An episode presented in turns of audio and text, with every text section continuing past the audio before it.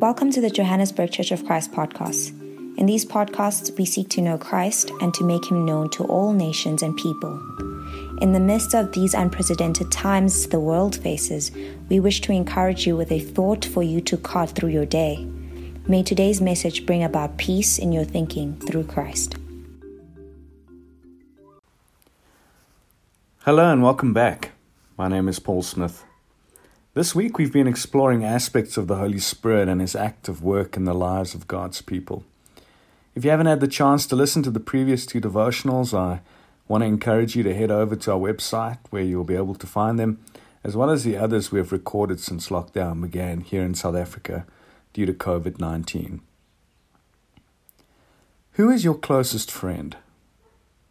What makes that friend special? I have two very close friends, and one of them currently lives overseas, and we've been friends for over 20 years now. We've laughed and cried together. We've shared some amazing high moments as well as very low moments. It's been our shared experiences that have bonded us over the years. You know, there are some key elements to friendship that enable it to stand the test of time and make it mutually beneficial for both parties. I would suggest that they are time and experience shared together shared purpose and common meaning, as well as sincere love through the good and bad. How is your friendship with the Holy Spirit this morning? When it comes to our relationship with the Holy Spirit, I believe these key elements need to be place, be in place for us to have a mutually benefiting friendship. We're not going to have time in this devotional to explore all three, so I wanted to focus on just one time and experiences shared together.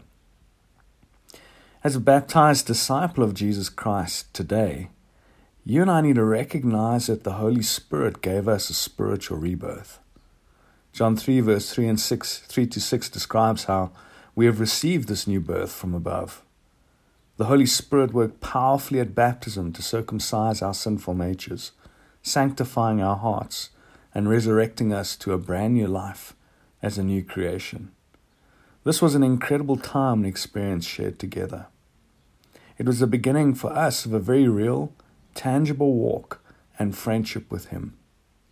I want you to take out the time today to reminisce on your baptism. Meditate on it. Visualize the sights and sounds of that special moment and celebrate it with Him today. We need to treat our time with God daily as friendship time with the Holy Spirit in prayer. Dallas Willard, author and theologian, wrote I believe the most adequate description of prayer is simply talking to God about what we are doing together. Richard Foster writes Real prayer comes not from gritting our teeth, but from falling in love. Prayer can be tough. Sometimes it is tough to look up to what seems to be an empty sky and pour out your heart. It is easier to talk to someone with flesh and blood who's seated right in front of you. So let's try to change the way that we think about prayer today. Let's think of prayer as a friendship with the Holy Spirit. Jesus might not be physically with us, but His Holy Spirit is. And this makes prayer a conversation between friends. When you talk to a close friend, you just talk. You share whatever comes into your mind and whatever is on your heart. You talk in your everyday language with everyday words. You just talk. This is friendship prayer. This is conversational prayer. You know, I've recently tried talking to God in this way, and it's helped me tremendously. When I'm at home, I try to picture God sitting across the room from me on my dilapidated couch, and I begin to talk. I talk to Him like He is a friend sitting across the room from me, sharing some time together. When I'm driving, I just open my mouth and talk to God as if he was seated right next to me in the passenger seat of my car. I just talk. I talk about the day, the traffic, my destination, my worries or my anxieties. I talk about my wife, my kids, and my friends. I talk about my hurts, my sadness, and my joy. I talk about my dreams, my goals, my lack of ambition, and my desire to accomplish more with my, my life. I talk about whatever comes to my mind and whatever is on my heart. This is friendship prayer. This conversational approach to prayer has helped me to be myself in prayer.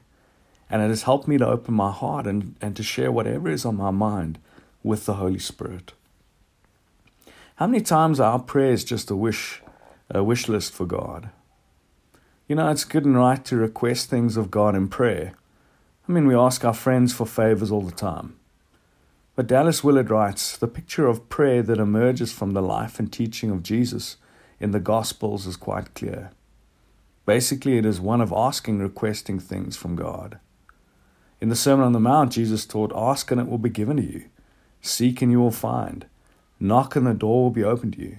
For everyone who asks receives, he who seeks finds, and to him who knocks, the door will be opened. So Jesus invited us to take our petitions to God in prayer and this is a perfectly legitimate way to pray. But we also must realize that prayers that start with requesting must move beyond that as our friendship with the Holy Spirit matures.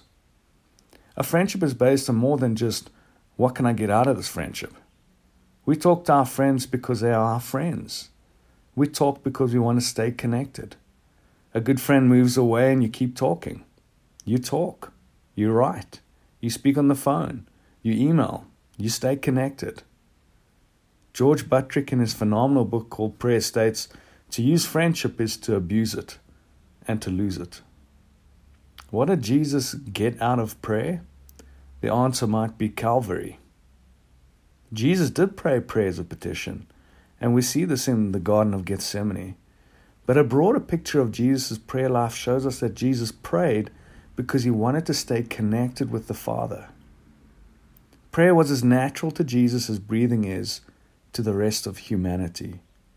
Jesus, the Father, and the Holy Spirit were connected through prayer. Prayer was an exchange of ideas, it was a conversation. Prayer was the result of their relationship with each other.